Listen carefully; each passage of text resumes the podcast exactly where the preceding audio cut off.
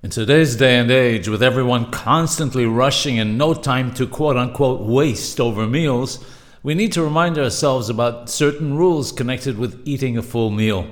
The Mishnah Berurah writes that it's a maswat to study Torah at the table. He quotes the Shelah HaKadosh who says that one should study Mishnah or Halacha or Agadah or Musar, and that simply relying on Birkat Hamazon, grace after meals, is insufficient.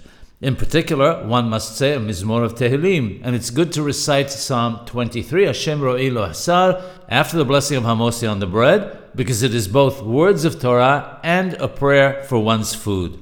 There is a list in Ben Ish Hai of many other readings that one should be particular to read during the meal. These include the Mizmor of the day, Petum HaKetoret, Ezu Mechoman, and many others. The full list can be found in Ben Ish Hai, Parashat Behar Sinai Behukotai. Petum HaKetoret and Ezu Mechoman are read during daytime meals only.